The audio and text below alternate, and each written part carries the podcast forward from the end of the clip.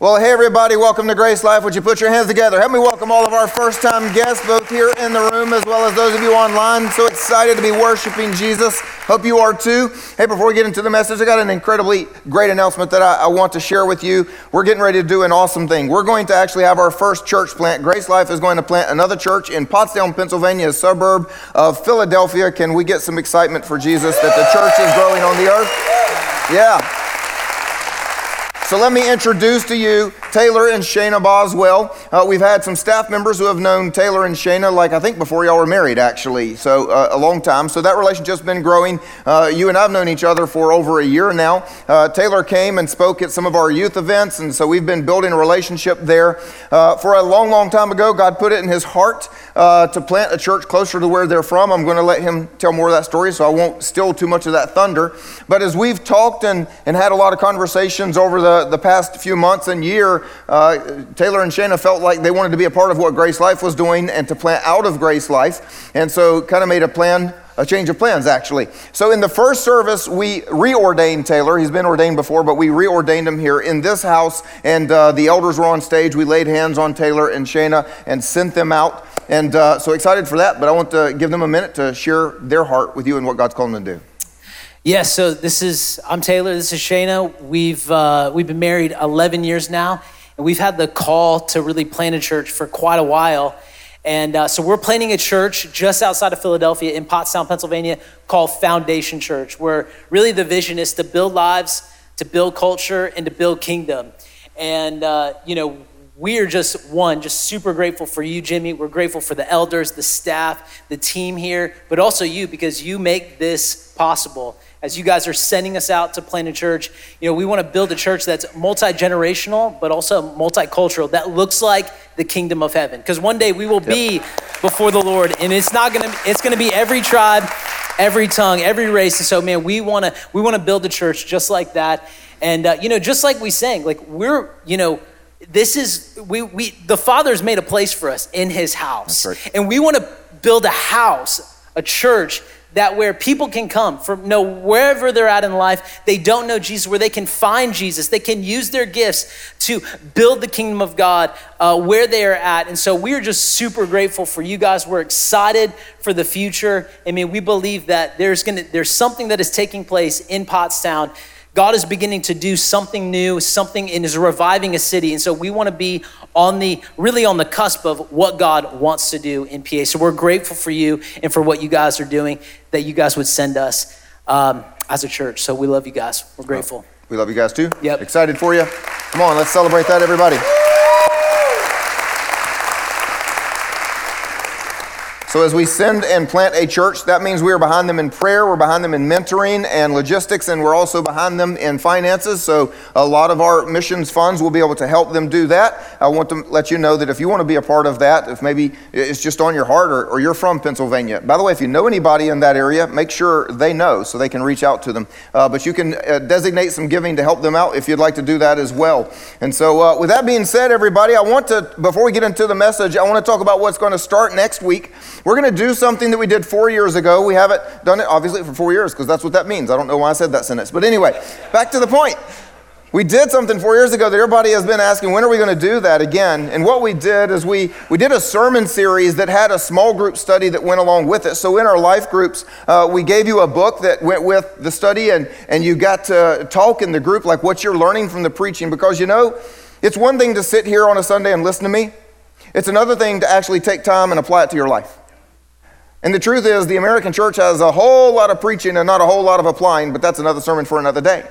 And, so we intentionally are trying to do something that will draw us together in smaller groups where you can actually learn names and you can learn faces, you can share stories, and you can talk about what God is doing in your soul through the series. It's a series called Closer with one theme, getting closer to Jesus. Anybody in here could stand to be a little closer to Jesus in your life?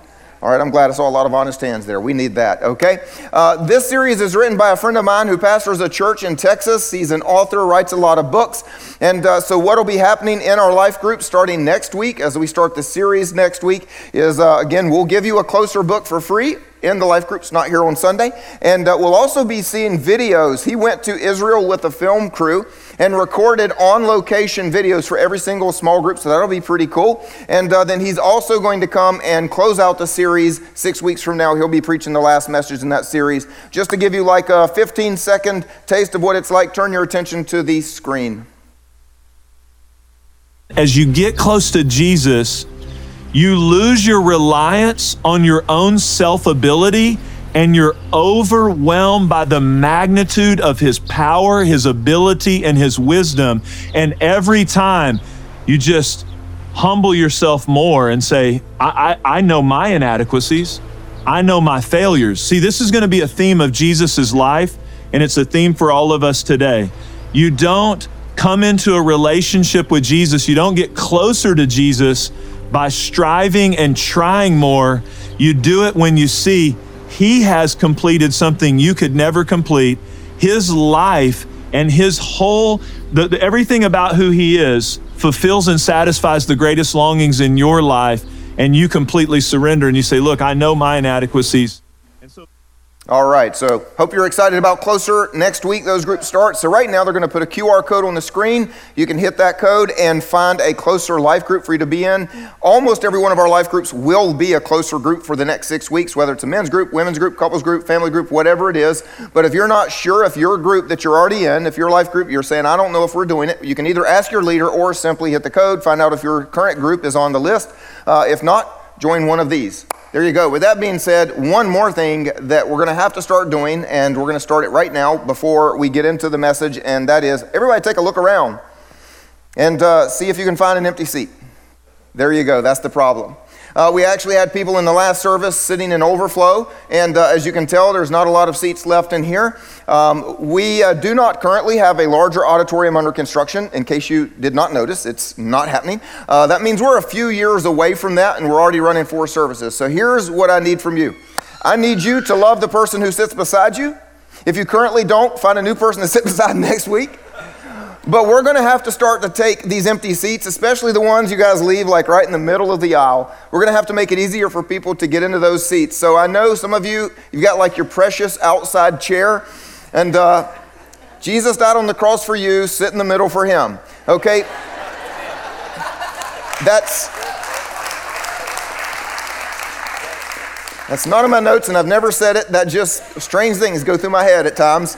Um, but in all seriousness, we actually, I know it doesn't look like it, but there's probably about 100 empty seats in this room right now, and we need to use those 100 seats here over the next year uh, because otherwise uh, I need you all to join a serve team and help us do three more services, right? I mean, so the easiest way for us to reach more people, there are more people that need to get saved. There are more people that want to be a part of a life giving church. And so if you would please um, come in and just find somebody you like, sit in the very seat beside them, uh, and, and let's fill this up because as it goes on, we don't want guests to feel like there's no place for them. We don't want somebody who has never been to church to come for the first time and feel like there's no place for them. So, can, can we do that together? Uh, by the way, there's one other thing you guys can do specifically. Those of you here at our 1030 service, which is our most crowded service, you are very welcome to sleep one extra hour, have an extra piece of bacon, because our noon service has a few more seats. And if that works for you, I'm still there. I'm still preaching it live. Same thing. And by noon, man, I'm getting to where I'm having a whole lot of fun. So sometimes that service they, they have, yeah. Anyway, that's all I'm going to say about that. Well, if you are a guest, we are closing out a series today. Uh, it's a series we've been doing called Mindset, and today is part four. Uh, the series is built upon two things a quote and a verse. And the quote that we've been looking at all throughout the series is Your mind is always moving in the direction of your strongest thoughts. How many of you believe that by now? You've heard it from me every week. We've been talking about it. You know it to be true. Your mind is always moving in the direction your life is always moving in the direction of your strongest thoughts. And so that's why it, it matters to us what we are thinking. And so I got that quote from a book that I read doing research. Now, I know I just recommended a series coming up. I don't know him personally. I don't get anything from this. He does not even know I'm recommending his book. He's just a great author, great pastor. And I've been recommending Winning the War in Your Mind by Craig Groeschel because I'm telling you, not every book I read do I get excited about its ability to help people. This one I did. I've already been giving out copies. I had a whole life group come to me and tell me they'd been doing it last fall. I didn't even know about it and how excited they were for what it had done. Uh, I heard a story from a disappointed daughter last week. I'm currently looking at her dad. And uh, the disappointed father uh, took my advice, went home and bought the book, and then wouldn't leave the couch Sunday until he finished it. and the daughter wanted his attention and she didn't get it. So there you go. That's all I'm going to say about that. It's a great book, and I hope it'll help you. So, with that being said, let's move on. The verse the passage that we built this whole series upon comes out of 2 Corinthians 10 5. And maybe you've memorized it by now. How many people have it memorized? Okay, too bad. Then I have to read it again and you don't get a cookie. Here we go. We destroy arguments and every lofty opinion raised against the knowledge of God, and we take every thought captive to obey Christ. We take every thought captive. See, this series is actually about three major mindsets that we need to take captive because they are mindsets that we live out of. They are part of our normal everyday functioning. We don't even notice that they are there, but they keep us from being who we're called to be and having all that God intends for us. So, the first part of the series was just laying the foundation that there is a battle for your life taking place in your mind. And then we've taken the other three parts to look at those three mindsets. The first mindset we looked at was the mindset that simply says, I can't change. Who you see today is the best version of me or it'll definitely never get better. I'm stuck, I'm trapped. Either it's the devil's fault, or it's my fault, or it's my circumstance. I don't know what it is, but I'll, I'll never have a better tomorrow. And, and there is such an incredible lie from the devil. The Bible actually tells us that the path of the righteous gets brighter and brighter every single day. What God has for you tomorrow is way better than what you've been through today. Has anybody ever had a really bad day? You want to know the good news? Is tomorrow is always coming. Because God has something better for you than what you have already lived. To believe the lie that you have your best days behind you, that would be sad. It's not God's plan. That was part two. You can go get it online if you've missed any of this. Part three, we looked at the mindset of I see the bad. I look around, I see what's wrong with my spouse. I see what's wrong with myself in the mirror. I see what's wrong with everybody else. I see what's wrong with the government. I see what's wrong with my school. I see what's wrong with my job. I see what's wrong. I mean, you, you know what I'm talking about. And, and, you know, first of all, if you live like that with that mindset that everything around you is just bad and there's just such a problem and, and there's no hope, how many of you at some point you just like want to go home and crawl under the bed and never come out, right? Well, the truth is, if you have that mindset, it usually comes out of you, and everybody around you also wants you to go home and crawl under the bed and never come out. Part three, it's online as well. Today, though, we're going to look at the last mindset, and I think it might be the one uh, that causes us the most trouble. Where these mindsets came from, when I was designing the series and doing research, I sat down, just took a time to pray with God and, and asked God, what are the three things that really trap us, maybe more than others? And I'll be honest, it was not a long prayer session. I, didn't have to take a long time to feel like I heard from Him because I've, I've been a pastor for a long time. I've done a lot of counseling. And there are three ways of thinking, three mindsets that seem to trap people more than any else. And the one that I'm closing out with today, I think, is honestly our biggest troublemaker. And that is the mindset that simply says, I'm not enough. I'm not enough. I'm not good enough. Not smart enough. Not lovable enough. Fill in the blank for you. I'm not enough.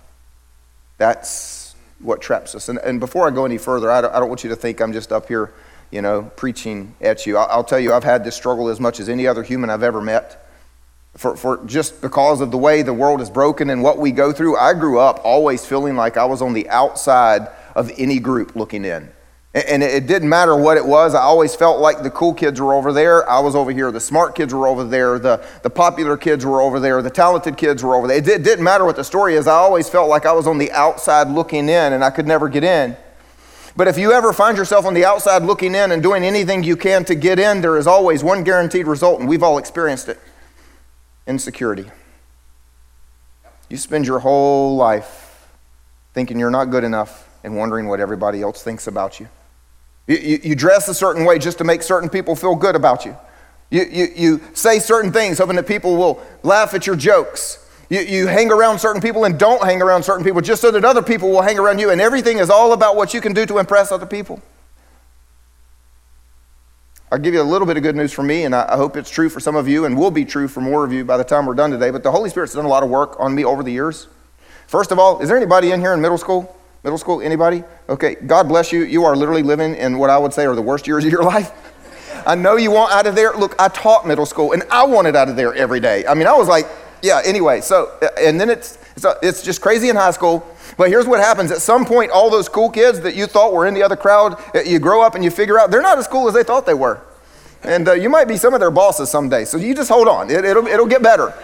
But that is one thing that'll help with that issue. The other thing is when, when God begins to heal you like He did me. God's done a lot of healing in my life, and over the years, I've finally place. It's not perfect yet. I mean, I still have days where I, I struggle with that thought coming back. But for the most part, I, I can say that I honestly know that all I need is, is for God to love me. Because if God loves me and I can simply be who I'm called to be in Christ, then the right people will love me. I don't need every human on the earth to love me, and I don't need to try to impress everybody. I, I, just need to be who I'm called to be. And, and I've gotten to a place where I think if, if I'm faithful to God, I already know God loves me, then, then I, I can walk in that. And God's done a lot of healing. But every single one of us, I think, struggles. I, I, don't think anybody would dare say, I, I don't really have any thought. No thought ever comes into my mind. Because even though I can tell you, I think I've been dramatically healed over the years, I also still, out of the blue, will have the devil whisper. I'll walk into a, a pastor's conference and, and just hear that you're not as good as all these people. I might walk into here some Sunday mornings and, and just look around and I just, I just hear that little thought that guy's a better father than you. That guy's a better husband than you. I bet that guy over there never opens his mouth. He could probably preach better than you. I mean, it's just crazy what the devil will say. And I think every single one of us has some struggle with this mindset that says, I'm simply not enough. And here's what happens when that's deep down in us and we're struggling with it. When you look in the mirror and you believe that you are not enough, then you will also believe that everyone else is looking at you and saying, You're not enough. And it's going to affect every relationship you have. And then you also are going to believe that, the, that God looks at you and says that you're not enough. I think this is the most devastating of the three mindsets. This might be the most devastating lie that we have bought into in this world. And so today, I just want to ask a very simple question. How many of you want to take this mindset captive? Anybody with me? All right, that was enough hands to encourage me to keep going. The rest of you, I hope you are already free. You can go ahead and turn your Bibles to Mark chapter 1. While you're turning there, I want to give a little preface to what I'm about to show you in Scripture and, and kind of begin with this whole issue. Why is there such a struggle for us to believe that we're enough? Why is there such a struggle for us to believe that we're enough? The simple answer is because there are some needs that we have in our soul. There's actually a core need in our soul. It's three things so intertwined that it really works like one. And none of us in this broken world get this need perfectly met. And when this need is not met, we look around and begin to believe we're not enough. And it, these three things that are so intertwined, three simple words for you affirmation, affection, and approval.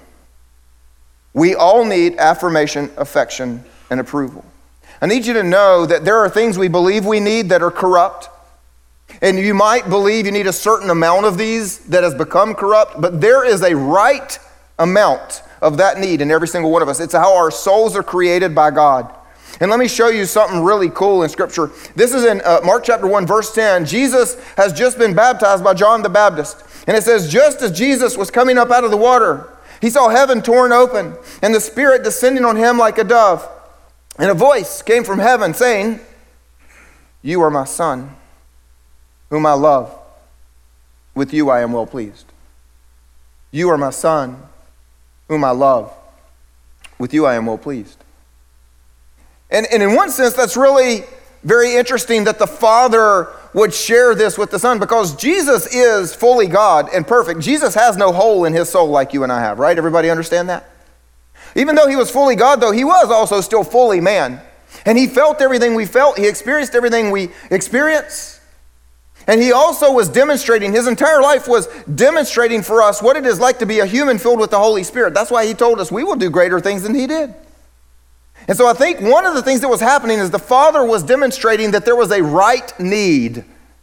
Because he would have never fulfilled a wrong need for his son, would he? No. But there is a right need. There is a right amount for humans to know that they are affirmed, that they are loved, and that they are approved. He said to him, You are my son. This is when you get approved for simply being who you are. You don't have to do anything right. I affirm you. Your value is in your being. One of the best examples we have in our broken world is when a mom uh, picks up her newborn baby. Have you ever seen a mother pick up a newborn baby? And she just smiles. And she says, You're just amazing. This baby has never done a thing except spit up and poop. It has never done one reputable thing in its life. It makes a mess nonstop, and yet the mother goes, ah. You are affirmed simply because you exist. Your being is enough. And way too often in our world, we are told your being is nothing until you do something else. It's all about works. And that's a lie from the devil. We actually need to know your being is enough. Your Father in heaven loves you. People on the earth love you. The right people on the earth love you. Are you with me on that one? And he moves on. He says, This is my son, whom I love. It's affection. Here's a simple truth. We all need to be loved. Why? Because we're made in God's image and God is love. That means that we need to give love, so we need to experience love, so we need love. And then the last one, he says, With you I am well pleased. This is approval. Raise your hand if you want somebody to come to you and tell you, You stink, you're horrible, I don't like you. None of us, right? None of us. Thank you for paying attention and not raising your hands on that one. Everybody here wants to hear, You're great. You're great. You want to have a teacher come to you and go, Man, you did the best of anybody on this test. Some of you have never heard those words. I pray you hear them. Some of you, all of you, want to hear your spouse say, You're an incredible husband or wife. Every single one of us wants to hear our boss say, You're the, my favorite employee. I'm so glad you're here. Please, I'm going to give you a raise. Don't ever leave. We all want to know that we are approved. I'm going to tell you the truth, though. This is a little bit extra for free.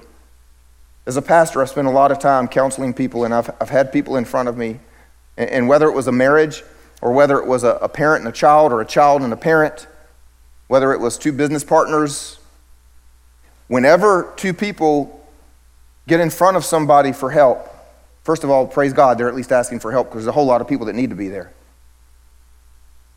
But every single time in that relationship, there was a deficit in one of these three. One of those people did not feel affirmed, loved, or approved. And in any relationship where I saw a serious deficit of all three, that relationship ended up broken.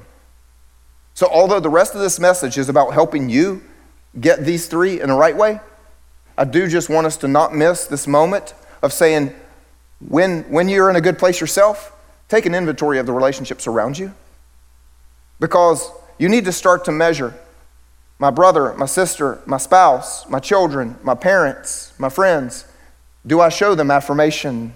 Do I show them affection? Do I show them approval? Because the health of your relationship is going to depend upon that. But let's get back to us and let's keep going. Because there's actually a primary reason that we have this mindset. There's one reason above all, and it's very, very simply we live in a broken world, and so none of us get this need met perfectly.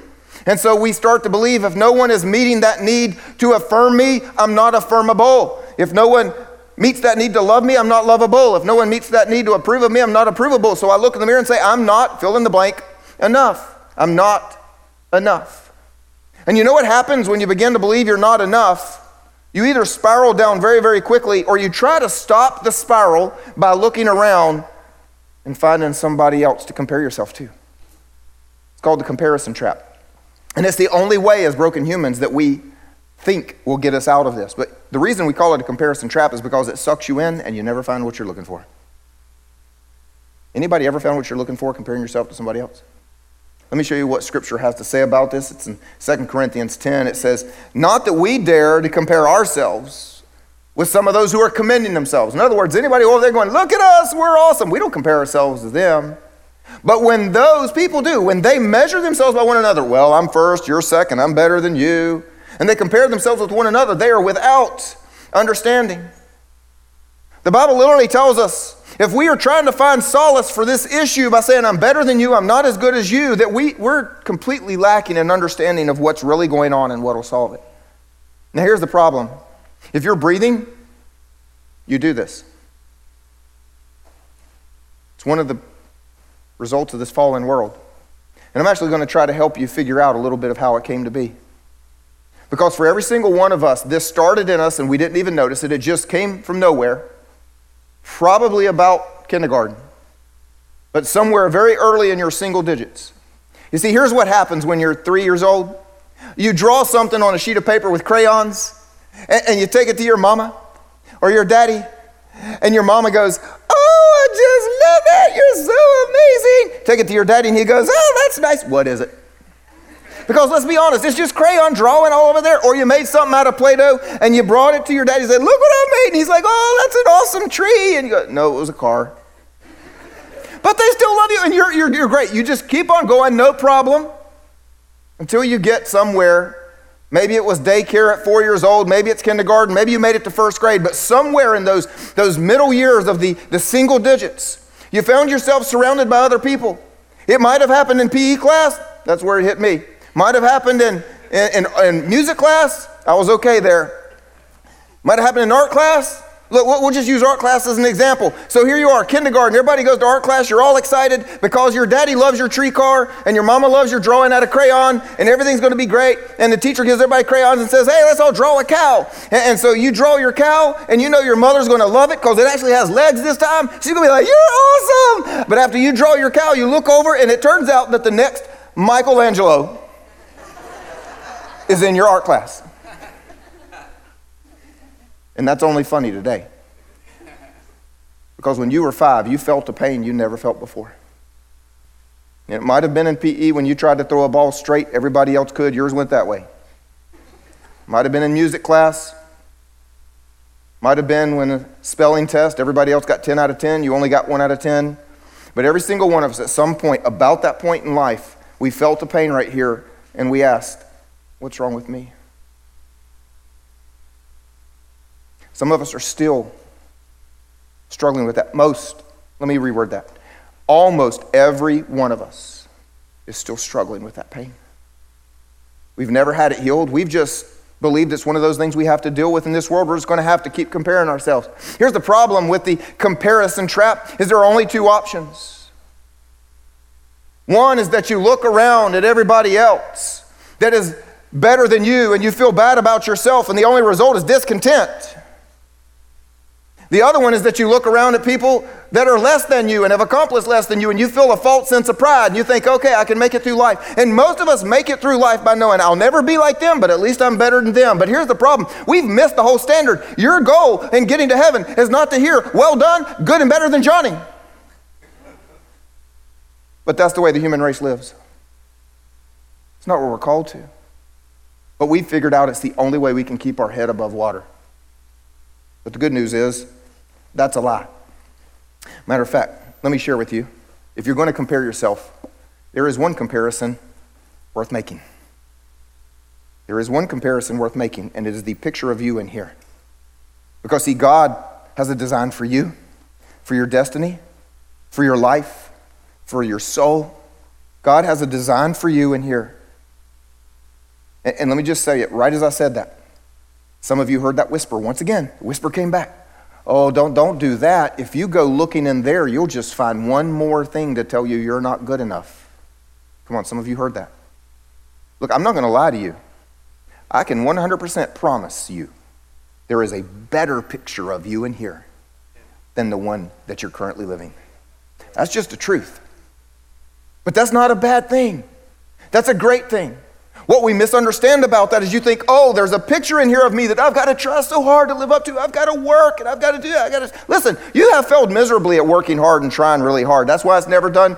You're in the end of January, and some of you have already like you're three months behind on your one-year Bible reading, right? You know what I'm saying? I mean, like when you try and try and try, you fail miserably. The picture of you in here is one of you with Jesus as your King, filled with the Spirit of God, doing that work inside of you. And I can promise you, as long as you're partnering with the Holy Spirit, you're you're always enough.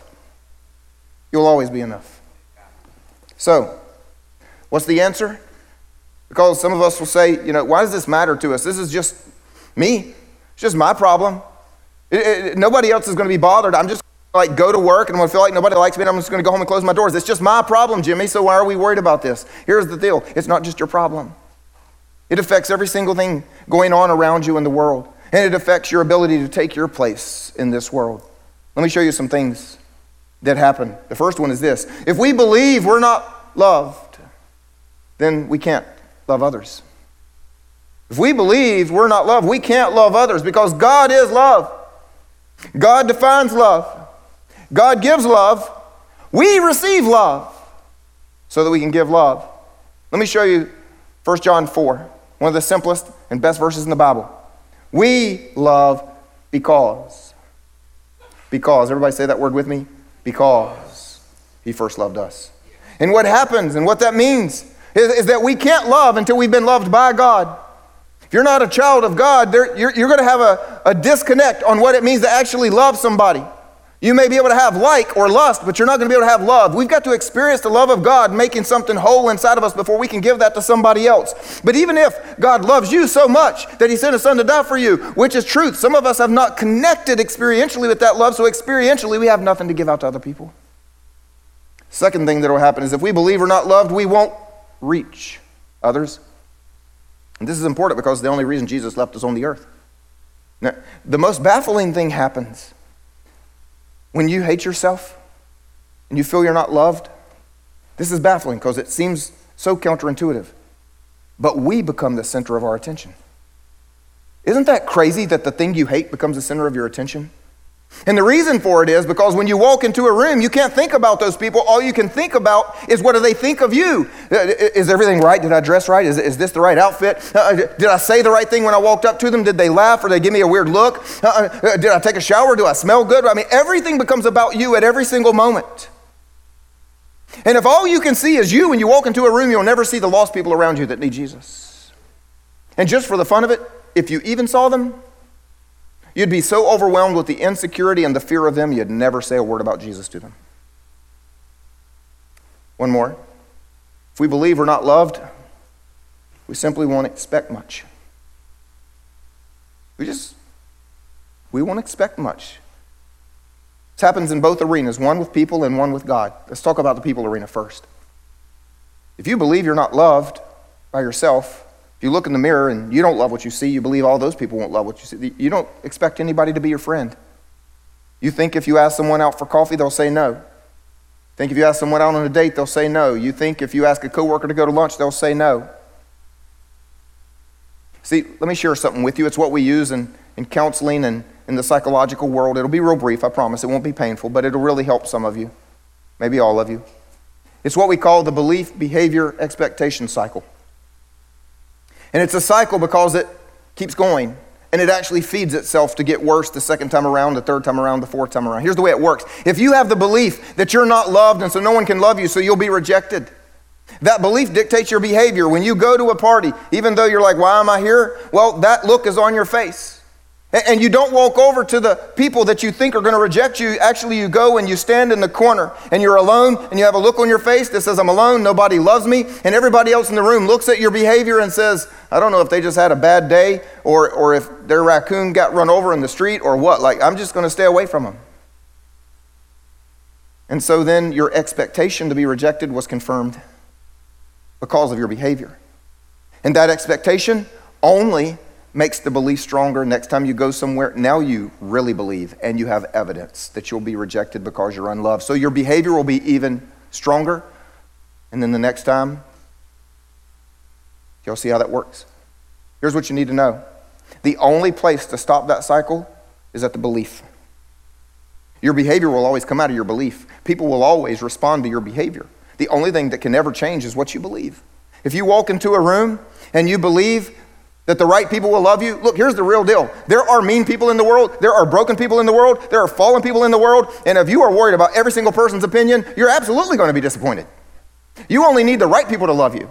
And that is friends or family, uh, the, the family of God. I mean, whatever it is, when you walk into a room, it's okay if everybody doesn't love you. You may have walked into the wrong room. Some of y'all going to the wrong parties, by the way. And teenage girls, can I just I don't even know where this is supposed to go in the message, but teenage girls. I don't know if there's anyone that gets a louder lie of the devil that you're not enough. I just need to let that sit. Just apply all of this because that's a lie. And if we believe people are not going to do much for us, we don't expect much, then we won't expect much of God either. I mean, I look in the mirror, I don't like me. Why would God? Why would He answer that prayer?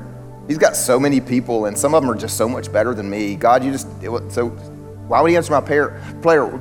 prayer? Why would He fulfill my dreams? Why would He do something amazing through me? Who am I? What am I? I'm not enough. God, go, go bless people who are enough. All right. So, what's the answer? Very, very simply believe who God says you are and what He says about you.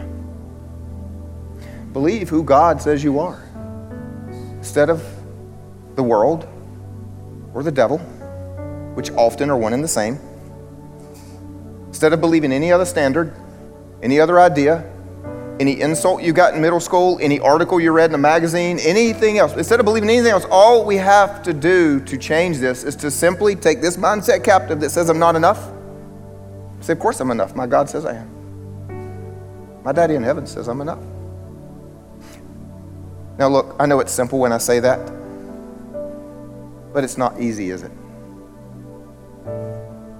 As I was writing my notes for this message, that's what I wrote. I know it's simple, but it's not easy.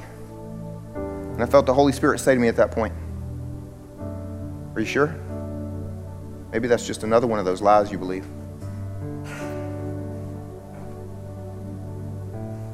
I want y'all to think about that for a second.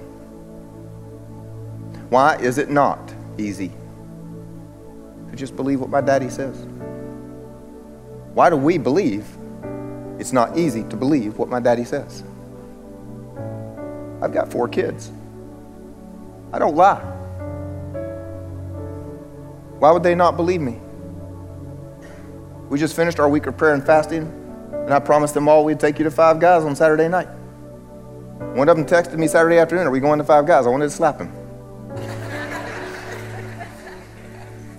yeah. Yeah, we're going. We're going. Why is it so hard to just believe? Yes, Daddy, you said it. Let me ask you this question How many of you believe what God says about you? Here's a better question How many of you know what God says about you? We do not have time.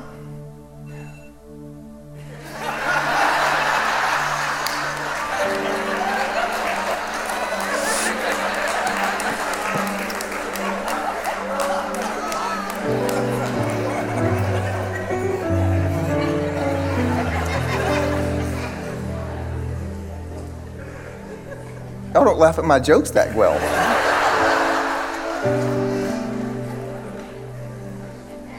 We do not have time for me to tell you everything your father says about you. There's another service and you have to go and work, go to work tomorrow. But I did think the best thing I could do is close by at least giving you a little taste of some things your daddy says about you. Because you need to know.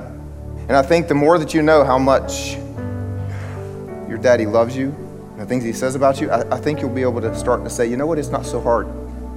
Because the only time you think it's hard to believe him is because you're believing a lie. You're actually believing the voice of the devil over the voice of your father. Did you know?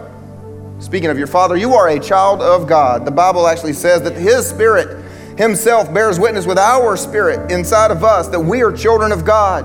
So you need to know that whenever the devil whispers to you, you need to remind him your father has already dealt with him once and he'll do it again if you just cry daddy. Did you know that you are forgiven and justified by the blood of Jesus Christ? Scripture tells us since we've been justified by faith, we have peace with God. Peace with God. When you wake up and think, God doesn't like me today because I did that yesterday or I did this or something else, and you feel guilt and you feel shame, you need to know you don't need to feel those things anymore because peace in your relationship with God is what you have because of who you are. Did you know you are a new creation?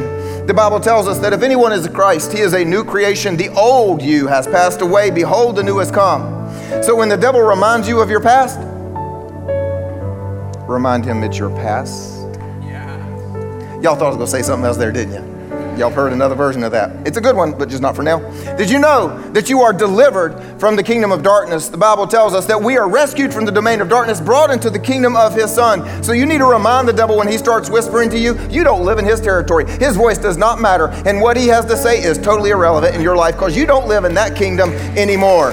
Did you know You are strong enough to do anything God calls you to do because the Bible tells us that we can do all things through Him who gives us strength. And just for the fun of it, you're actually better off when you're weak because He says, My grace is sufficient for you and my power is made perfect, not decent, not okay, but perfect in your weakness. So the worse you are at something, don't let the devil point at you and just go, All the more room for the Holy Spirit, buddy. Did you know that you are redeemed from the hand of the enemy? You're not at His mercy anymore. Did you know you are kept safe from the hand of God? You need to stop worrying about what's outside your front door when you're leaving the house. Did you know you're led by the Spirit of God? You can choose right over wrong and right over left and yes over no and buy over sell because the Holy Spirit is telling you which direction to go. Did you know you are filled with the Spirit of God? So greater is He who is in you than the one who keeps lying to you about you. Did you know you're overcoming the devil? And He hopes you never figure it out. Did you know that you are an heir of the blessings of God and all that God has for you, making you co heirs alongside your big brother Jesus? Did you know you have a big brother? His name is Jesus. And he's already slapped the devil once and do it any day that you need him to. Did you know you are more than a conqueror? Did you know you are the light of the world, changing environments, changing eternal destinies anywhere you go? Did you know that you are healed by Jesus' stripes? Did you know that you are an overcomer by the blood of the Lamb and the word of your testimony? And did you know Last one for today that you are a brother or a sister to the one true King of Kings, a child of the Most High God, El Shaddai, God Almighty. And if your daddy in heaven says all that to be true, then why in the world would you not believe it? Why would you listen to a lie? It's what your Father in heaven says. It's what your Father in heaven says about you. And the list goes on. Because he loved you in your worst state. Before you'd ever done anything wrong, knowing you'd do everything wrong. He sent his son to die in your place 2,000 years ago. That's love. You are enough. So this time I'm going to ask for real. And it matters if you put your hand up. Who wants to take this mindset captive and get it out of your life? Let me pray for you. God, I see every hand raised, and I know you see those hands raised. I pray right now for every hand that was lifted up. I pray for those who wanted to and needed to but didn't raise their hand as well. God, we come before you right now and we thank you for your blessings and your goodness in our lives. And we ask you, would you come and totally eradicate this lie of the devil that may come through lies of the world that has told us we're not enough, that you and your creation and what you have done through us is somehow inadequate. We reject that lie and we say, God, you have made me. I am fearfully and wonderfully made because my Father doesn't make mistakes. And I will no longer listen to the lies of the enemy. God, I pray that you will work in each of us. You will dethrone and destroy the foundation that that lie has in our thinking. You'll bring healing. And you will do a spiritual work that only you can do by your Holy Spirit. You will do something that no one else can. You will make whole what has been made broken. You will fill the right need to be affirmed, to be loved, to be approved. We just thank you and praise you here today, God. If you'll stay in a place of prayer, I want to speak to those of you that have yet to make Jesus your King. I just read an incredible list, just a few things of who you are in Christ, but that is only true for those who are in Christ, meaning those who have accepted Jesus as their Lord and Savior, declared Jesus to be their King. It is not true of humans in general. But the good news is, if you have never done that, you can do that right now, and we can change that. See, the good news is God did love you so much that He sent His Son, who lived a perfect life. He died on the cross. So when His blood was shed, His body broken, it paid for your sins and mine. And then by the same power that raised Him from the dead, that power, that power offers you eternal life. If you have never made this exchange of this free gift of salvation, I want to help you do this right now, wherever you are. Would you simply pray and say something like this to yourself and to God? Lord Jesus, I thank you that you died for me. And so now I choose to live for you. I thank you that you love me. I thank you that I'm forgiven. In my simple prayer here today, would you fill me with your spirit and give me a life of great meaning in your kingdom?